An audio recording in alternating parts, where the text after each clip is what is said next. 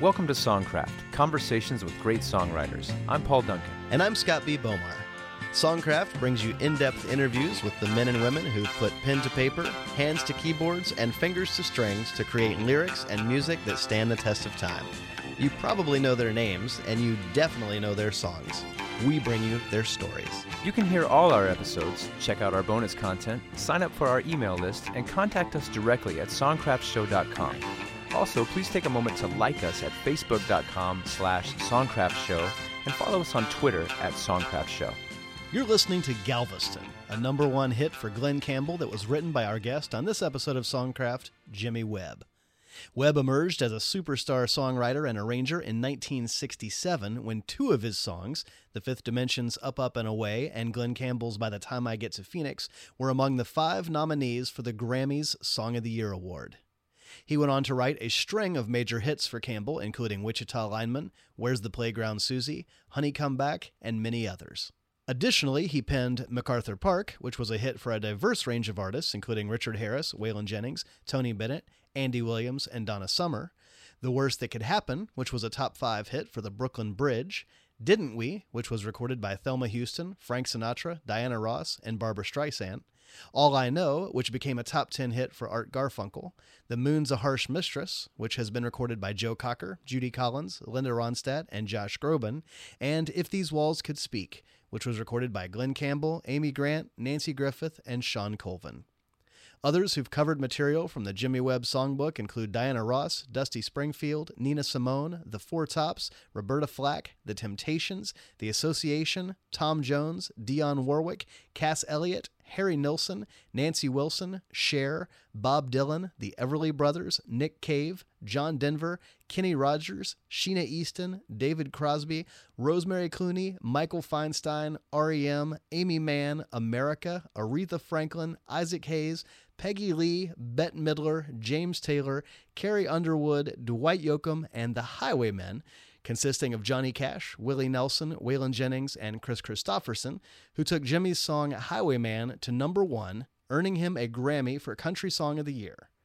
As an artist, Jimmy has released more than a dozen albums, most recently 2013's Still Within the Sound of My Voice, which features duets with guest artists such as Lyle Lovett, Carly Simon, Keith Urban, and Brian Wilson. One of the most celebrated songwriters on the planet, Jimmy is the only individual to win Grammy Awards for music, lyrics, and orchestration. He was inducted into the Songwriters Hall of Fame, the Nashville Songwriters Hall of Fame, and the Great American Songbook Hall of Fame. Additionally, he has received ASCAP's Lifetime Achievement Award, the Influential Songwriter Award from the National Music Publishers Association, and the Academy of Country Music's prestigious Poets Award. In 2015, he was named among Rolling Stone magazine's 100 greatest songwriters of all time. Jimmy's new memoir, The Cake in the Rain, details his formative years and early career through 1973. It's available now from St. Martin's Press.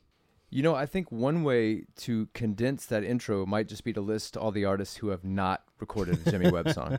I think Yeah, that yeah. might be an easier task. My word. Yeah, I, I was like, well, I'll just do the the A list artists only to trim this down, and yeah, that's uh, wow. You still have to stop for a glass of water in there. um, but but before we get into the storied career of Jimmy Webb, we are going to continue our contest palooza that we have been doing for the last few episodes. Yeah, And uh, first of all, we have a winner for the Joe Melson signed CD yeah. from a couple episodes back, and that winner is Heather Kimsley. Nice. So number one, uh, we want to say thank you for listening, Heather, and number two, uh, be on the lookout for this uh, CD on the way to you. Yeah, very cool. You know, actually, we recently gave away um, a CD. The we had the Natalie Hemby episode, Right. Um, not too long ago, and we gave away a Natalie Hemby uh, CD of her most recent album, Puxico, and the winner of that particular contest was named Eva Snyder. And she uh, actually is uh, a young singer songwriter, um, obviously a fan of Natalie Hemby. Right. And Eva just put out her very first EP, which Very is cool. called Balance. Um, actually came out um, just this past week, a couple days ago. Um, so uh, it's cool. She actually sent an email because we connected. Uh, Yeah. You know, we'd sent her the CD, and she sent us an email, and and uh, so we got to hear it and thought it was pretty cool, and said, hey, you know what? We want to let our listeners know about this. So um, Yep. evasnyder.com. That's E V A S N Y D E R dot com, and from there you can get links to. To her Facebook and her Twitter and everything else so that you can go check out Balance, which is downloadable on iTunes. It's available on Spotify. And uh, yeah, check it out. She's a, she's a talented young lady. Yeah, as, as much as we like getting into the careers of, of some of the legends of the of the songwriting game, it's also really fun to hear people that are coming up Yeah. and getting started now and doing new things. And and also we really like hearing from people that are listening to the show. It's it's fun to kind of get to know you know other fans of this great music. Um, so it's it's cool to have this medium. So you know keep keep sending us emails and, and sending us stuff. And we have uh, another contest today. Man, the contest don't quit. They- They don't stop here. Yeah, yeah. So in uh, in honor of Jimmy Webb, we've got a copy of Jimmy's book, The Cake in the Rain, brand new book, literally uh, released this week. Um, Hot off the presses. Hot off the press. Eva Snyder and Jimmy Webb, new product, both of them this week. I mean, we are on the pulse. I feel like we're like we we we know what's up. For once, But- I know where the party is. Yeah, exactly, exactly. so, um, yeah, Jimmy Webb's uh, brand new book, "The Cake in the Rain." It's it's a memoir. We're going to be talking a little bit more about it in the interview with him. But um, if you would like to uh, enter to win your very own copy of that book, courtesy of Songcraft, um, go to our website songcraftshow.com slash contest and you can get all the details there on how to enter And now on to our current interview with Jimmy Webb. I mean, every time we have one of these legends, I keep thinking, can it get any bigger? Yeah. You know, can, can, can we possibly talk to to another songwriter who is who is so lauded and so Yeah. well known and so well regarded? And uh, Jimmy Webb, my word. Right. And could there be a nicer guy? I mean, the Right. the thing, and I feel like we wind up saying this so many times about about guests, but Jimmy took um, a lot of time with us, Yeah. and he's promoting this book right now, so he's got interviews lined up. I'm sure he's a, he's a busy guy. Um, but it was like every question we asked him, he wanted to give a really thorough and thoughtful answer, and Mhm. and just came across as like the most genuine, thoughtful, and reflective guy. Like, well, you ask a a good question, I want to give you a good answer.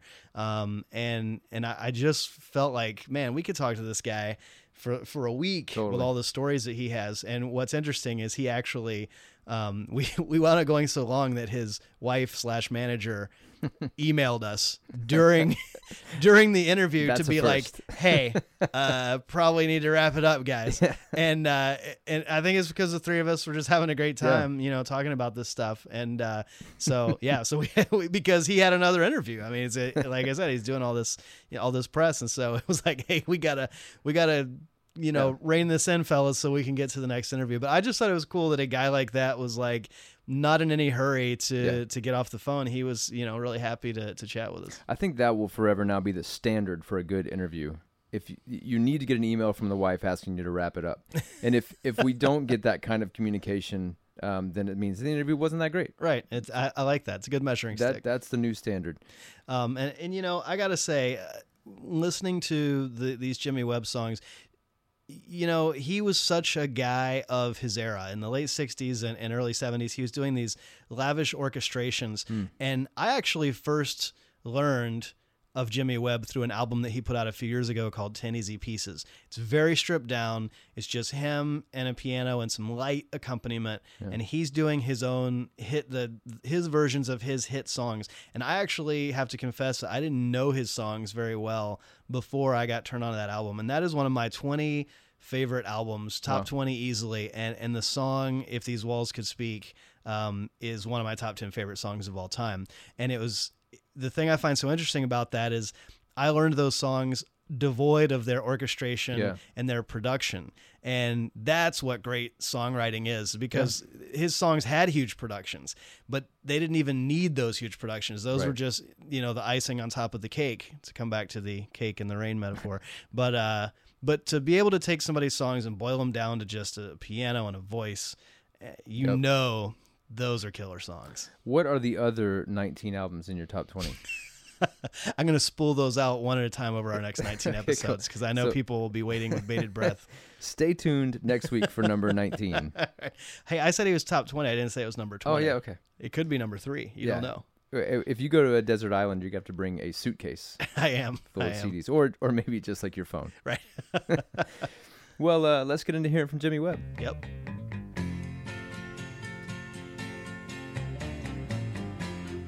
Jimmy, welcome to Songcraft. Thank you so much. It's an opportunity, and I, I appreciate you uh, extending that to me. Yeah, it's it's great to have you with us. We're both huge admirers of your songs, and uh, I actually just finished uh, reading your brand new book, which covers your formative years and your professional career up through the early 1970s. Um, now, your your first book, Tunesmith, was about songwriting, while your new one, called The Cake in the Rain, is is pure autobiography. Um, and I'm curious how the process of writing your own memoirs compares with the process of writing songs. Well, uh, for starters, uh, I mean, it's an immense luxury to have more than three minutes to to express an idea. So Yeah.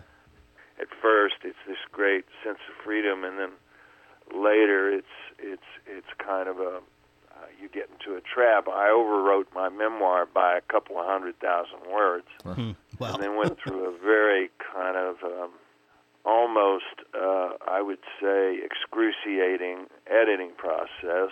Yeah. And I'm not sure that's the best way to go, but the I, the, the, the results have been great, and um, the response has been extremely good, and and uh, it was an opportunity to air out stories that I've really been collecting, like recipes for Hmm. uh, for decades, and and saying to myself, you know, I, I mustn't forget this because this is so unreal, this Yeah. is so bizarre Yeah. that I have to remember that someday I might want to write these down, if only for my grandchildren. Uh, sure, sure.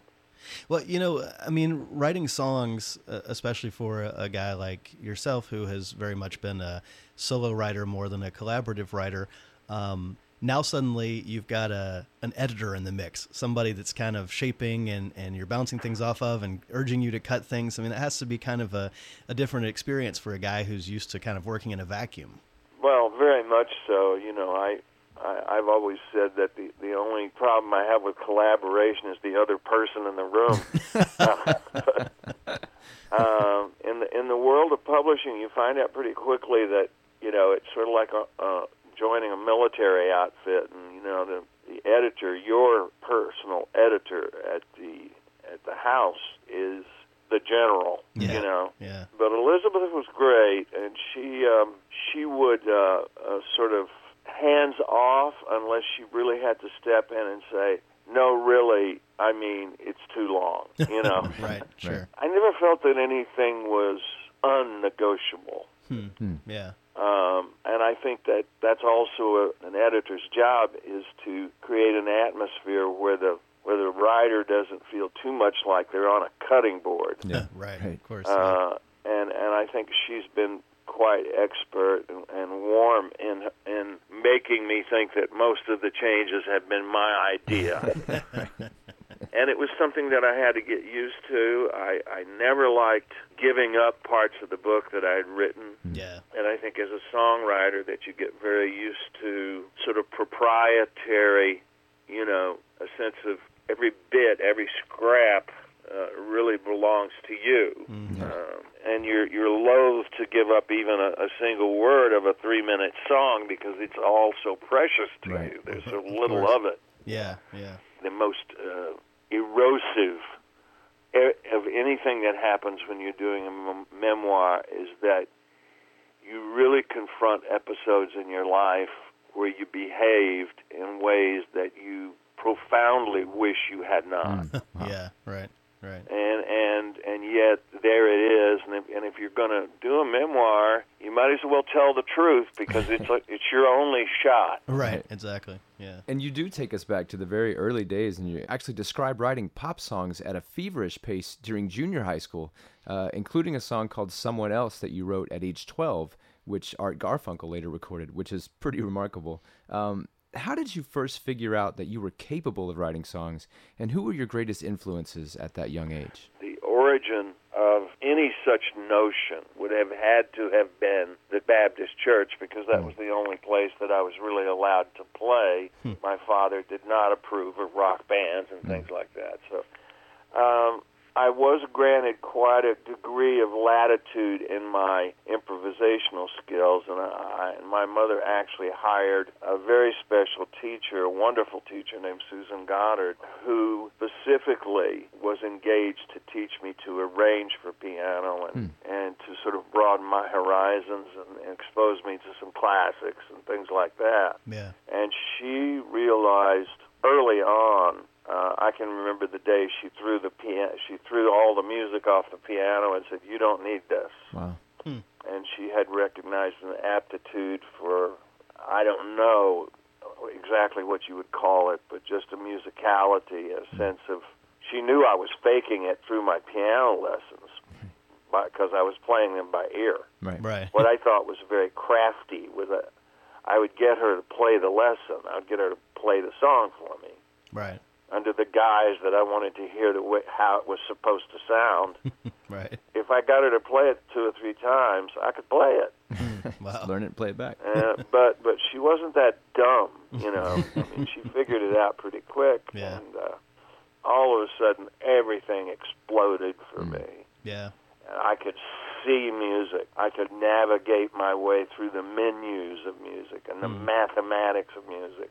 And it, she she sort of gave me my passport to explore different chords, different melodies, uh, variations on melodies that I already knew. I mean, I never played Amazing Grace the same way again twice in a row. Huh. And I could imitate to a great degree what I was hearing on the radio. That's the jump.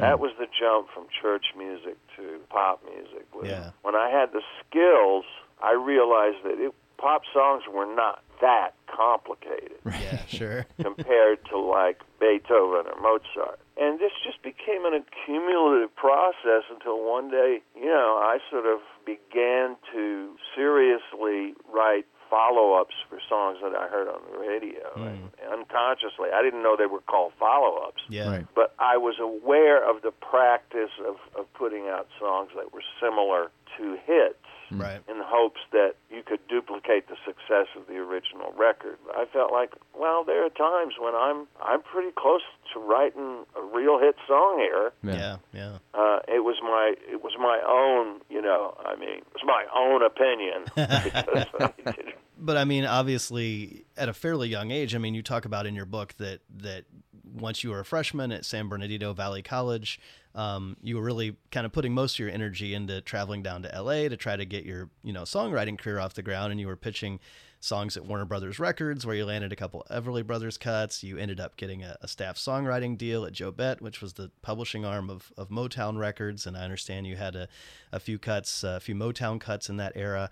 Um, but I'm curious though, what was the actual first ever commercially released song, however obscure that might be, that introduced Jimmy Webb to the world? this is pretty obscure, but I had organized four beautiful blonde ladies who I had, I had a choir class with at the college, and I said, "You guys want to make a group?" I was I was already listening to records from Detroit by Martha and the Vandellas and mm-hmm. and the Supremes, and and also listening to gospel music. Cassietta George, who was a legend in the gospel field. And just I, I, was working with these ladies, and I wrote two songs. Found a, a local entrepreneur, and credit where credit's due. His name was George Clements, and he put up two or three thousand dollars to cut four tracks with these girls. And it was my first orchestral session. The guys at Motown helped me set it up. I did my arrangements. The girls copied my parts. Uh, I went in, and, and as fate would have it, Hal Blaine was a drummer on that Oh, session. Yeah.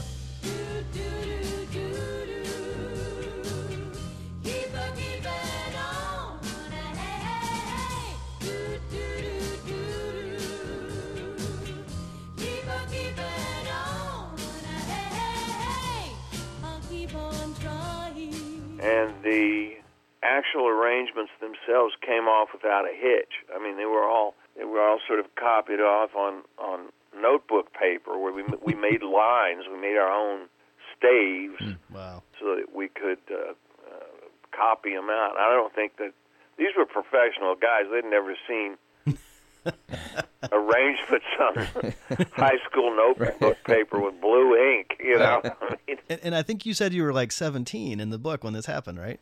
yes, I would have been. A kid. Um, I'm going to say uh, 17, and I might have been late 16. Enthralled with Little Anthony and the Imperials, so I would like lie on the floor and listen to to those arrangements. Finally, I came up with you know some acceptable arrangements that day. yeah. The first one to come out, and it was on E Records, San Bernardino. I wish I could find one. Yeah. Uh, they're rare as hen's teeth, but it was a regional, and this is really qualifying a record. It was a regional turntable hit. it's, it's a double quali- uh, you know, qualification there. And so I, you know, I mean, it was it was pretty wild stuff. You know, Yeah. for, Yeah. For like a first record. I mean, we were, you know, things were happening. Yeah. That's cool. I mean, it wasn't long before you had your real commercial breakthrough, though, as a songwriter, uh, when Fifth Dimension recorded "Up, Up and Away," which turned into a top ten pop hit in 1967, earned you a Grammy award.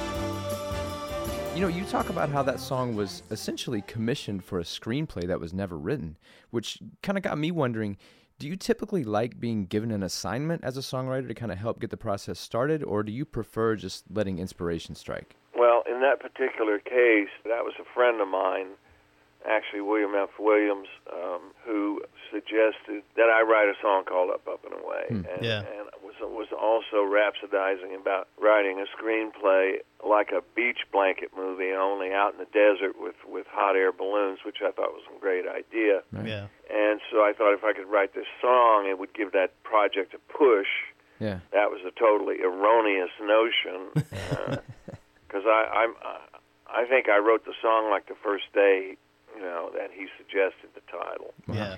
and the movie was long in coming and then didn't really come at all. Uh, the, to go back to the question, which was you know being commissioned or Sure. being assigned to do things, you find out when you get to Hollywood and you and you find out very quickly that the movies as as an art form will subjugate music every time. Yeah. Hmm.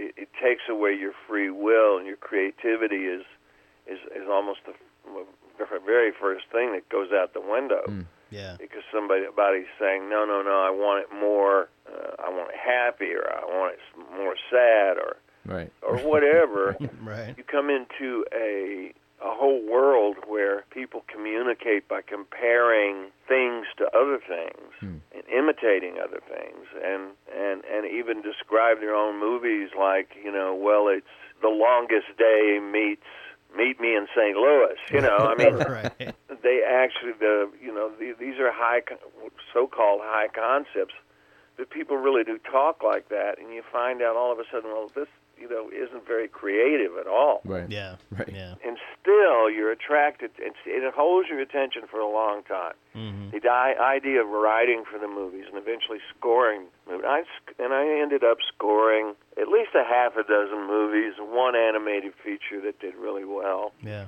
and and um and yet when I look back on it I don't see any of it as a really happy experience Huh. Huh. That's interesting. you know I went from the frying pan into the fire which you don't really see in the book but I moved to east and started trying to write for Broadway which is worse right. Uh, right. you know and I at this point in my life it's like no no I'll write songs Right. I- Right. it's fine I'll write songs Right. you know it's what I it's the suit I, I came in right. wearing. You came in wearing that suit in a big way because at the at the same Grammy ceremony where Up Up and Away won Song of the Year, another of your compositions. By the time I get to Phoenix was also nominated for that same award. By the time I get to Phoenix, she'll be rising.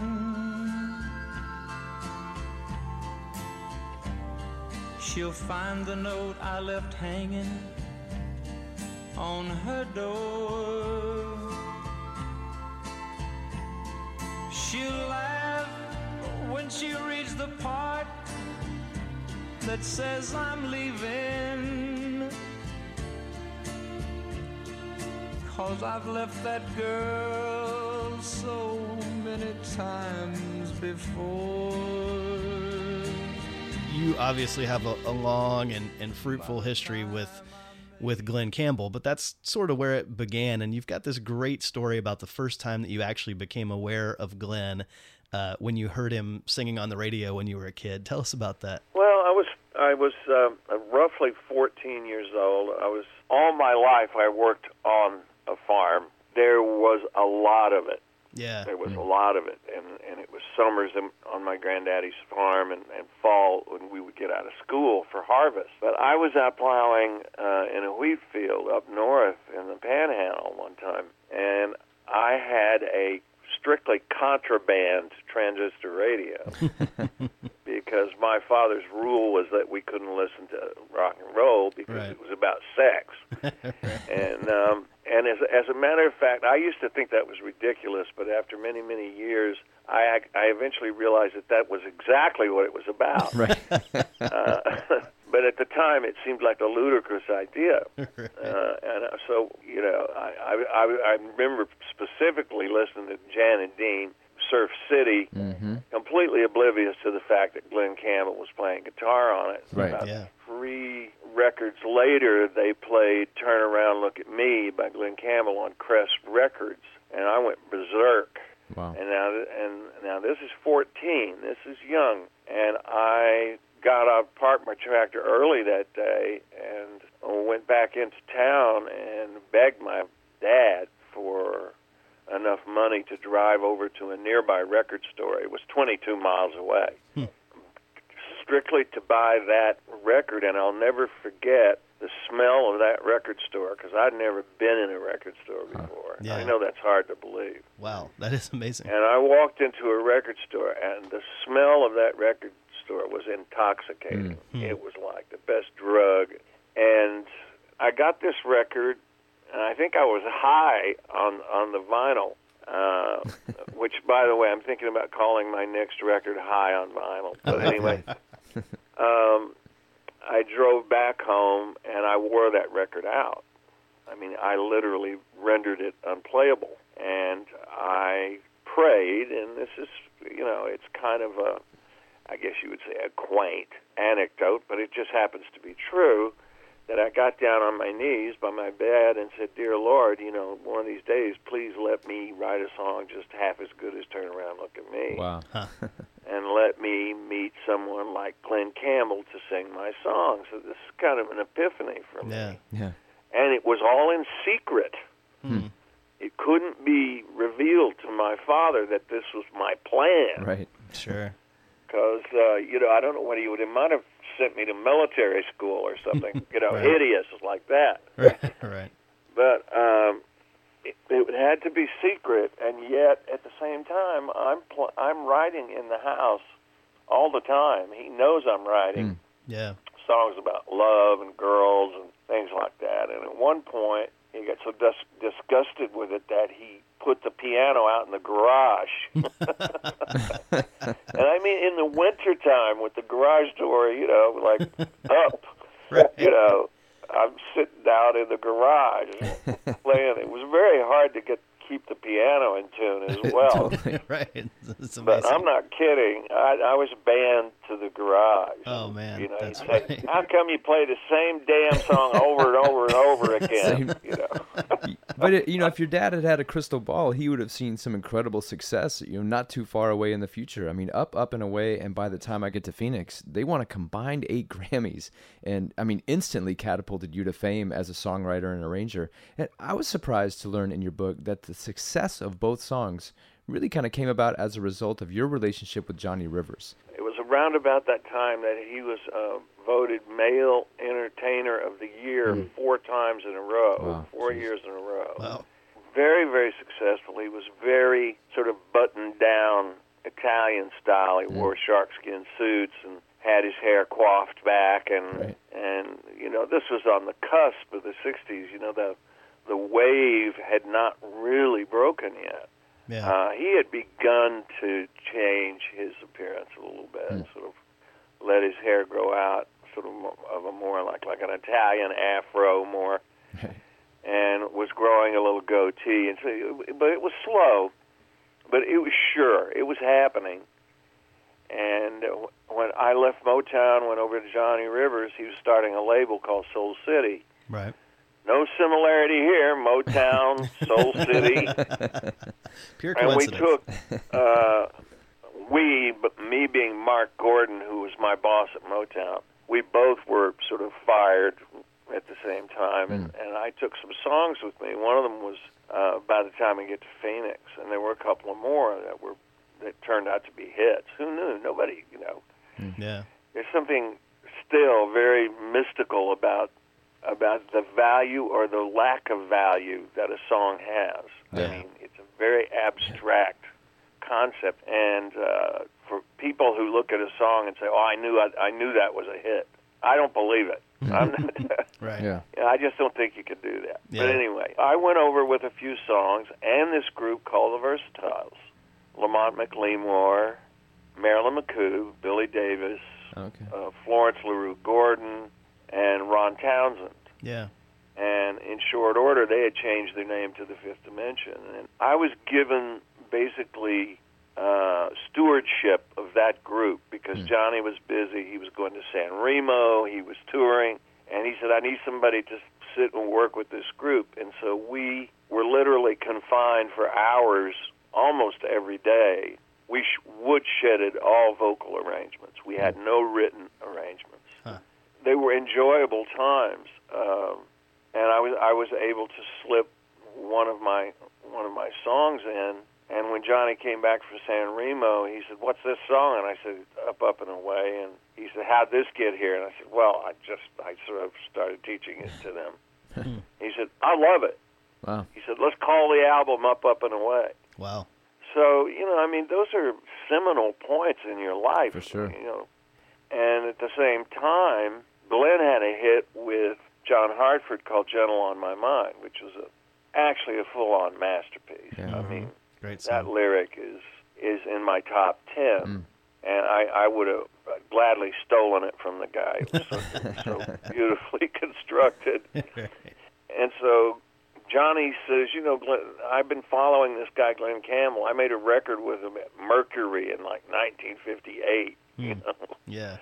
You know, it's incredible. I mean, Glen was everywhere. Right, he, right. he played on everything. Yeah.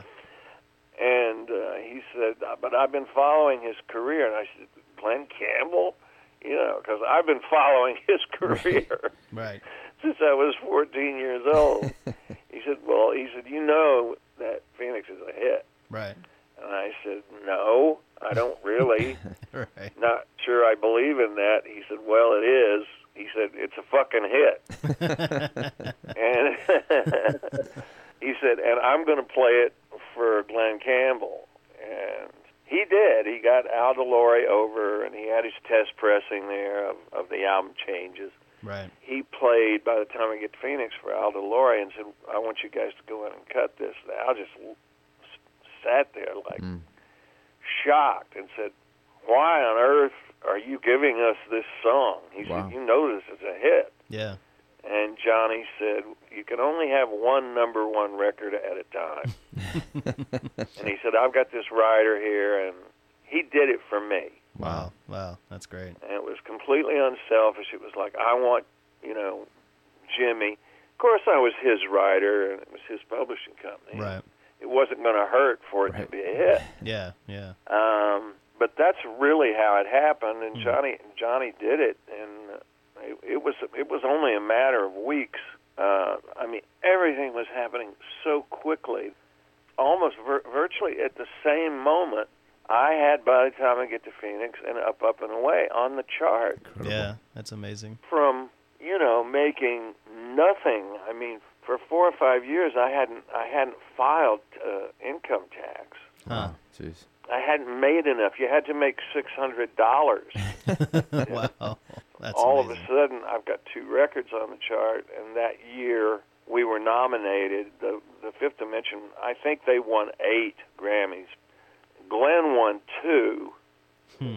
and I went and and di- didn't expect to win anything because I was nominated twice for Song of the Year. Yeah. And I also had John Hartford in there with Gentle on My Mind, and I also had Ode to Billie Joe by Bobbie Gentry. But I remember when they announced it, uh, by that time I was crocked because I didn't drink, but I was drinking that and I, I, I sort of like it was like it was like a dream after that. Yeah. I remember meeting Glen for the first time and shaking his hand Hmm. and then suddenly he was snatched away and you know how they those things that are backstage they just Yeah. take on a surreal aspect right. Well, you continued to find success with The Fifth Dimension, scoring a couple of top 40 pop singles, Paper Cup and Carpet Man, off their second album, The Magic Garden, which you co produced and arranged, and for which you wrote 10 of the 11 songs. But it was MacArthur Park that solidified your place as a songwriting superstar in 1968 with Richard Harris's chart topping version.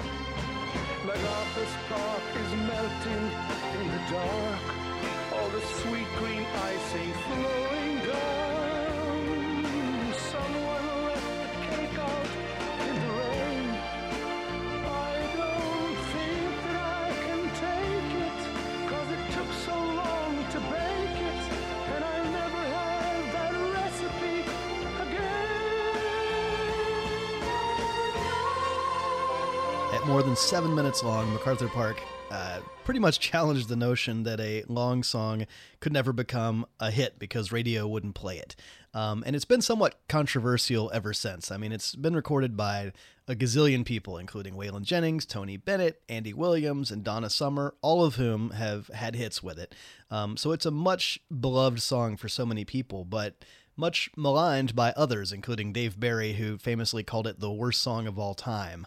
And uh, I wonder if you have thoughts on why it elicits such strong emotions, both positive and negative. i really don't know um i just look at it as as as a uh, as a classically influenced piece of pop music that and the and the lyrics I feel like are completely sort of condign with everything else that was being written then by Bob Dylan and by the by by the Beatles and by Le- Leonard Cohen and Don McLean and and I mean if you think about the lyrics to Whiter Shade of Pale, Yeah. you know.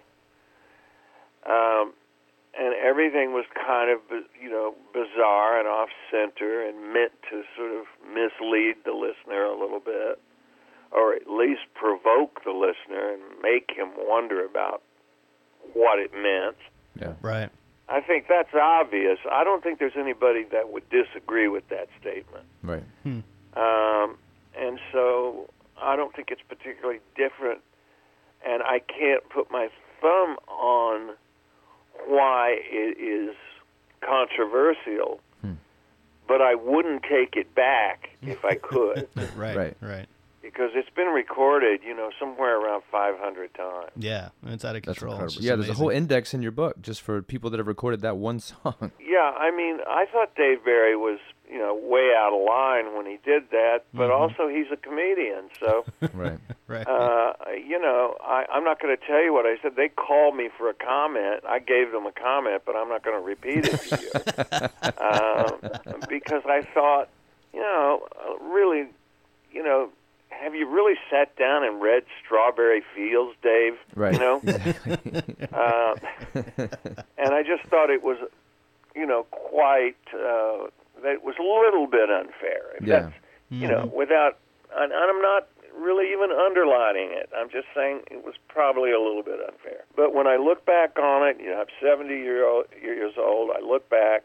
We never had any intention or or even glimmer in our eye that it might be a hit. It was just something we were going to put on Richard's album. yeah. Yeah. It had already been it had been- already been rejected by the association, and there were no bad. There, it was amicable. There were no bad feelings over it. It was, you know, they. It was too long for their album to be, Yeah. you know, prosaic about it. Right. Uh, they were at the end of a record, and it was just too long for their record. Yeah. Um, to say that we had no, that we had uh, limited expectations about how, how MacArthur Park was going to perform would be an, you know, an understatement on an understatement. uh, we just Richard and I were doing a lot of drinking and hobbying Right. In London at the time and having a hell of a time Right. Going to football matches and having great big parties and and just totally absorbed in that London mystique, which was so powerful that it, you know words fail me. I mm. mean, you know, it was just the center of the universe. Yeah, it was the yeah. nexus. Well, the flip side of MacArthur Park was Didn't We, which went on to be recorded by several other artists, including Barbra Streisand and Frank Sinatra, who recorded his version on the My Way album in 1969. This time we almost sang the song in tune. Didn't we? This time we almost made it to the moon. Didn't we? There's a great scene in the book when you go to a party in Las Vegas that Frank Sinatra's hosting for his daughter Nancy's Vegas opening, and you have an encounter with an all time rock icon at the bar. Tell us about that. This particular time at the what was then known as the International Hotel, uh, Elvis was was finishing his summer festival. This is in August, and Nancy was bringing hers in. Right. Okay. So it was a it was a, it was a sort of a festive occasion because Right. the two stars were in the hotel, and the the rooms upstairs where Elvis stayed were called the Nancy. It was called the Nancy Sinatra Suite, hmm. and I had been up there a few days before and hung out with those guys and and and seen some truly unbelievable things in terms of I'd seen all the white virgins waiting around for Elvis to decide who he was going to go to bed with, Right. and a lot of other things that kind of bugged my little Midwestern eyes out of my head. uh, and uh, but I, I was in awe of him. Yeah. You know, he was apparently in awe of Glen Campbell because he played he played that record until I, I I wanted to run out of there and pulling my hair out.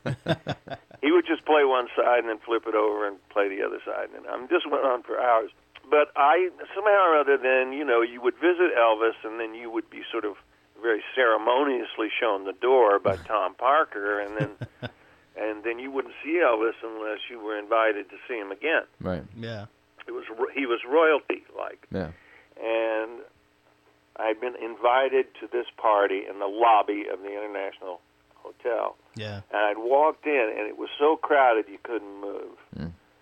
I'm a country boy, and I I don't mix and I don't socialize with any degree of aplomb. uh, and usually, what I I find myself like a point of perspective, a perch, so that I can just watch. So Yeah. I had been sitting at the bar, sort of watching, and finally I just laughed because literally the room was so full of people that no one could move. And uh, I had turned around and was staring into this sort of black, gold veined mirror, drinking a beer and hoping no one would recognize me. and all of a sudden, this baritone voice said, Gemma. I, and I, I ignored him because I don't I don't want to talk to him. Whoever it is, I don't want to talk to him. And he said, Jimmy.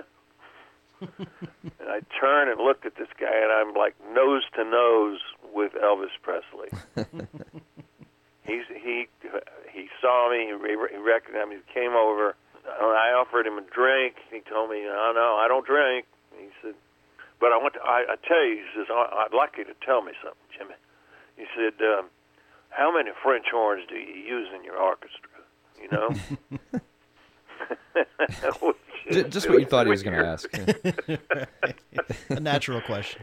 and you know, like it's almost like also it's the pre, it's the presumption that I carry an orchestra around with me, you know, in the in the back of my van or whatever. You know. uh, but uh, I I thought, well, this this is cool. It's really cool that he's interested in this, Yeah, yeah. and because it was something that I knew about and and was was actually passionate about. Yeah. So I said, well, you know, I said, Mr. Sinatra, who I, I could see from where I was sitting, I said, uh, you know, he uses four, and I, I said, I really like four because because sometimes you have a chord that has more than three tones. He thought about that. He said, yeah. He said, yeah, I know that. and I said, well, I said, you know, maybe you should consider four. And he he said, hmm. He sat there for a while, and he says, well, Jim, uh, he says, I want to thank you. I want to thank you very much. That's perfect. and I said, that's okay. And he was gone. He Wow. was gone. That's amazing. and and and it was that I it was that that particular time that I had a this poignant moment when I thought that some I don't know essential moment of my life I had blown. Hmm. That it was just the two of us, which which was I mean you didn't you never saw him alone. Yeah. Yeah. So it was just the two of us, and how how had I been clumsy enough not to sort of engage him a little bit more and see if I could create a bridge, hmm which was very difficult to do because he was surrounded by this complicated social order Yeah. Yeah. that was almost impenetrable. Yeah. Right. And suddenly I, I, I had been, I had caught me by surprise. And had I been a little bit more prepared for it, I think I might have had a strategy for engaging him a little bit more in conversation. But yeah. uh, yeah. as it was, the conversation was about French horns. Wow. right. well, in the wake of By the Time I Get to Phoenix, you scored another massive hit with Glen Campbell's recording of Wichita Lineman in what you've jokingly called your Rand McNally phase. and I need you more than want you. And I want you for all time. And the Wichita lineman is still on the line.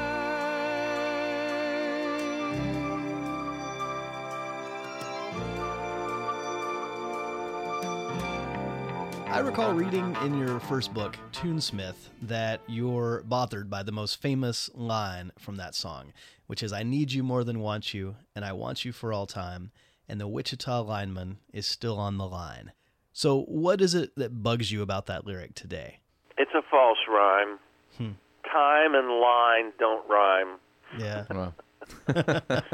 Um, and I became at some at, at one point in my life. I I don't think I thought about rhyme very much, but then when I began to get serious about writing, and particularly when I became friends with Joni Mitchell, and and, uh, I started thinking about writing Broadway shows, and I was really under the influence of people who thought a lot more about the correctness of things like that Hmm.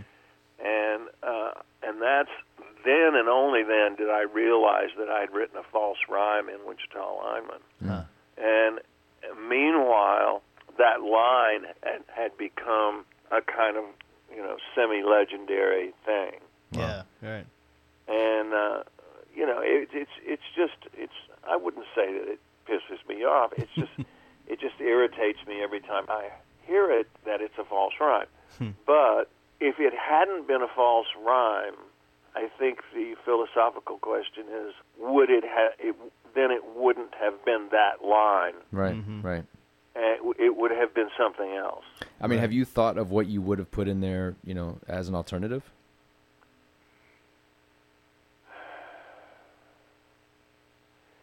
No. I just did. I just did, and it's like it's it's like I said. It would have been something completely different. It, Right. it may have been me going back into the verse and tearing the verse up a little bit. Right. Right. Right. It's a house of So I cards. could you get pull a one more- card. Yeah. Yeah. Yeah. You know, a better a better scansion on the lines, and I'm not sure where the lines would have gone. Hmm. Yeah. Yeah. it wouldn't have been that line. And so it was kind of my my carelessness about it that led to you know that led to this. You know, I mean, it's it's something that that people really treasure, and I, I mm-hmm. honestly, I, I have to say, I'm glad I wrote it because it means so much to the people who treasure it. I specifically remember reading in a book at one point, I think it was The Craft of Lyric Writing, perhaps, that really deconstructed uh, by the time I get to Phoenix and why that song was such a great example of movement in a song because there's actual literal physical movement and it moves the plot forward and kind of talking about how people get hung up in, you know, their second verse because they can't move the, the song forward. But it's fascinating to me to, to look at some of these early songs that you were writing and, and to, as you say, it was sort of before you had had studied such things, so that really the this was just kind of instinct and pure raw talent more than it necessarily was uh, having a, a system or or a concept as a young man of the way songs are necessarily constructed. It's like you had a, an instinct for it more than a than a like maybe intellectual idea about it. Well, I think that's a fair assessment because until I wrote Tunesmith, I never really thought that much about what I was doing, uh, and maybe I never should have started thinking about it. Yeah, But I did start thinking about it. Yeah. And I think it's inevitable that that that once you're you know you're you're you're sort of accepted as well you know you're you're a songwriter you're you're part of the community that you know you start looking back and you start listening to Harold Arlen and Yip Harburg and and uh, Johnny Mercer and you start reading some of these great lyrics that actually do read like fine poetry Yeah. In in the case of Cole Porter, you know, you you're you're so swayed by the wit and the sometimes the the humor and and the whole art of of maybe forcing a rhyme where there isn't really a rhyme, but hmm. but you do it anyway for for the laugh. You know what I right, mean? right, right, right. Yeah, So there are all these layers of, of lyric writing, and, and it's just it's only natural that you begin to aspire to, to, to, to reach reach upwards and and to sort of establish yourself as a more legit songwriter. Yeah. yeah, And I and I think that particularly, you know, you you look at, at some of uh, Hal David's writing, and you go, "Oh my God, how did that guy write these lyrics?" Yeah. I mean, yeah, um, and and they're pop lyrics. They're it's rock and roll, but wow, it sure is evocative of some of those great writers like Lerner and Loewe and and uh, the Gershwins and and and our generation at least we wanted to whether we admitted it or not as writers we wanted to carry that forward Hmm. you hear that in the Beatles music Yeah. you hear real, real traditional writing techniques over and over and over. And even in rolling, even in the Rolling Stones songs, the construction is pretty damn good. Yeah. yeah, And uh, they're my favorite rock and roll band, Mm. by the Mhm. way. I just love them, and I love their songs. yeah, yeah. One of my favorite is Moonlight Mile. You know, Mhm. and so there was a uh, there was a void where the construction used to be, but there was the traditions of songwriting was they were recognized even when they weren't copied. Uh, Um, that's interesting. And then something happened towards uh, some something that started happening in the uh, I think in the 80s. I look at pop writing today and to me it's a little sad that the construction is almost not there. Hmm. Right. Right. That none of the conventions, none of the traditions uh, were held over. Hmm. Apparently, in Yeah. most cases. Yeah, that's true. Well, yeah. I mean, it seems that things have have you know sonics have become the focus, um, and and lyrics have taken a bit of a back seat. You know, uh, Paul Simon said to me one time, I said, What do you think about melody? I said, I, I don't hear a lot of great melody. He said, Melody's going to disappear. You know, and he has he had a way of making these pronouncements, Yeah. Right. rather rather deadpan expression, right? Right. And not with a lot of emotion, right. which would lead you to sort of discount that, really, to be honest. And you'd sort of say, Well, I don't know why he said that, but he said it. And he's Paul Simon, and he can say it, so he did say it. right. I'm, you know, much chagrined. You know, I think back on what he said, and I look around and I, I think, well, we're on our way. Yeah. You know, we're really well down the road. It's it's almost like when classical music became operetta, and then light classical, and then became pop music. Hmm. Yeah. And Noel Coward said about some of the early jazz recordings and some of the music hall stuff. He said how potent cheap music is. Well, that was his judgment of a whole generation of writers Yeah. Yeah. that preceded our generation. right. Right. so I wonder how cheap our music was, you know? right. and what we're sort of seeing is devolution. Yeah. Hmm.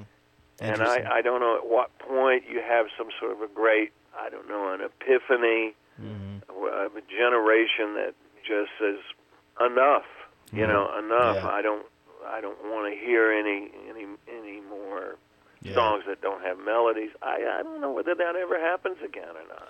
Right. Well, you know, your stuff has always been kind of marked by its integrity, not only structurally, but even in terms of the fact that it, its inspirations have come from a very real place. And one example would be the song "The Worst That Could Happen." That was recorded by the group Brooklyn Bridge in late 1968. Um, it, it was a cover of your song that was originally recorded by the Fifth Dimension. Um, that song reached the top five on the pop chart. Girl, I heard you're getting married. Heard you're getting married. This time you're really And this is the end. They say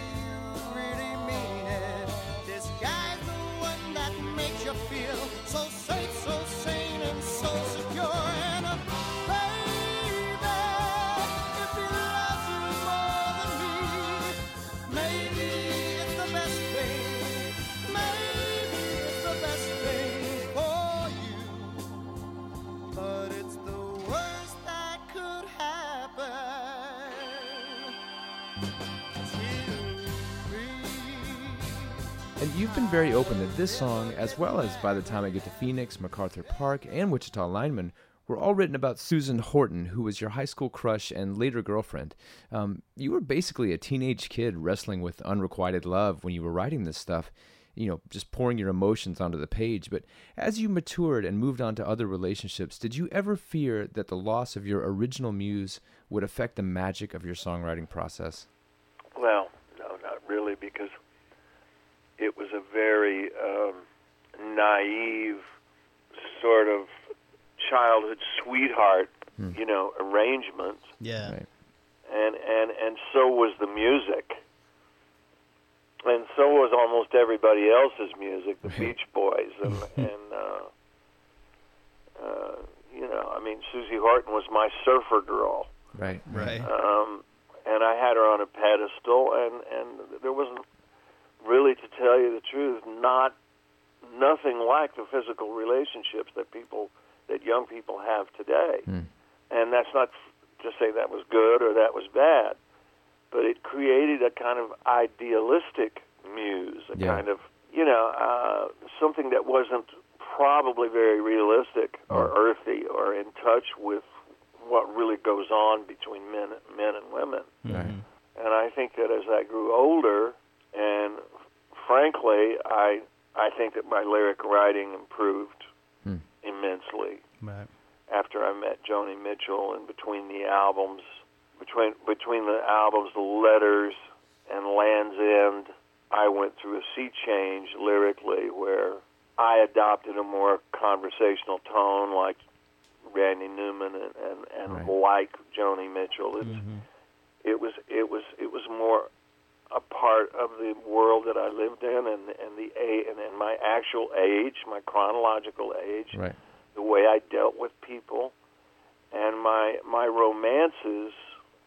Frankly, uh, that one, the one that I wrote Land's End about, that one almost killed me. And that's that's at the point where you like you you get to a realization where you know that your first love affairs were really not as serious as you thought they were Huh. Yeah. because you realize that that this love affair is actually threatening your life. Hmm. so potent and so adult and based on the real laws of the universe that's that's a different thing, guys. Mm, right, right. It's next you know that that shows up in your lyrics. I mean, but I there's no way I'm gonna I'm gonna admit to you because it would be untrue the remote possibility that my lyrics were not better when I was in my late 20s and early 30s than hmm. they were when I was in high school. Right, right, exactly. Well, I know the book only takes us up to the early 1970s in your career, but there are a couple of other things I want to ask you about from later, just as a fan. Um, the first is the song Highwayman, which earned you a Grammy for Country Song of the Year after it became a number one hit for Johnny Cash, Willie Nelson, Waylon Jennings, and Kris Kristofferson, and of course inspired the name of their group, the Highwaymen. I fly a starship across the universe divide. And when I reach the other side, I'll find a place to rest my spirit if I can.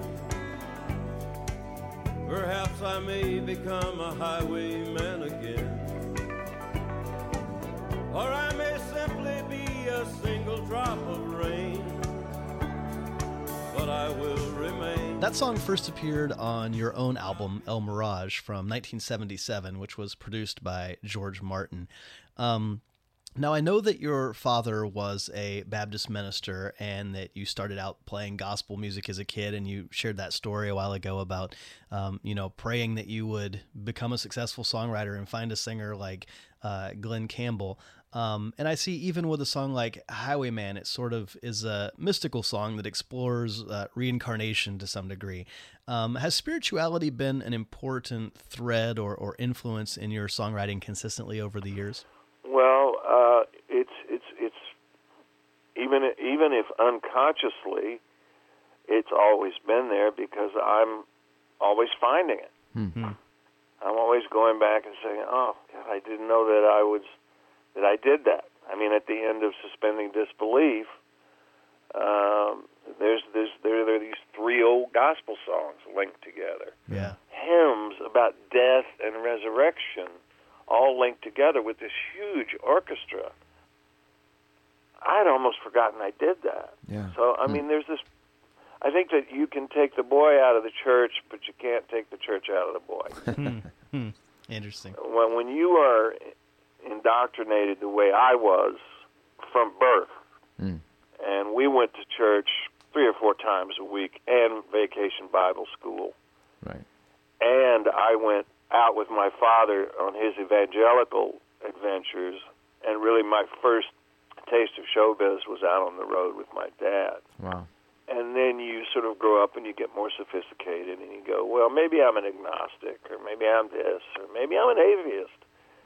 Uh, and then you realize that you depend on a kind of spiritual conduit every time one sits down to the piano. That if you don't get linked up with this thing, that nothing happens. Yeah.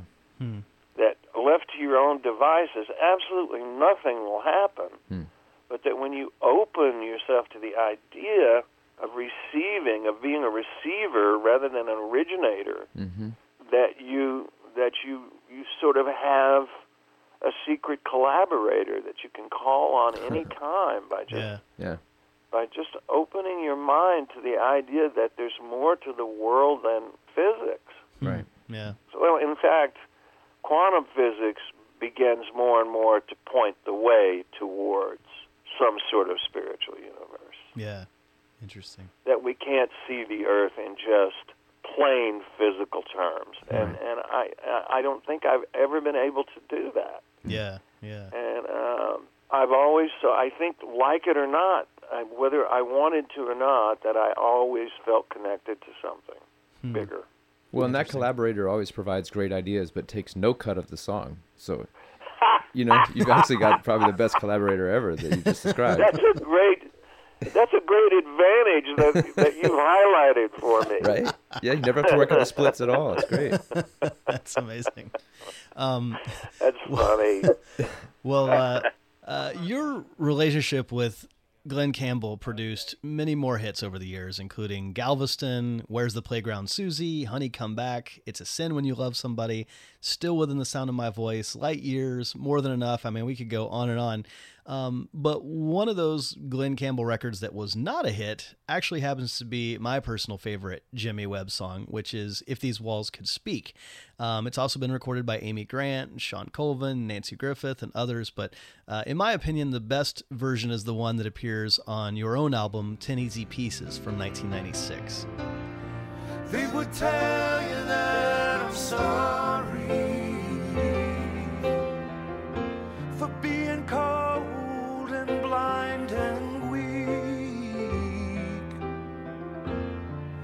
They would tell you that it's only that I have a little bit of a stubborn streak. Yes, I do, darling.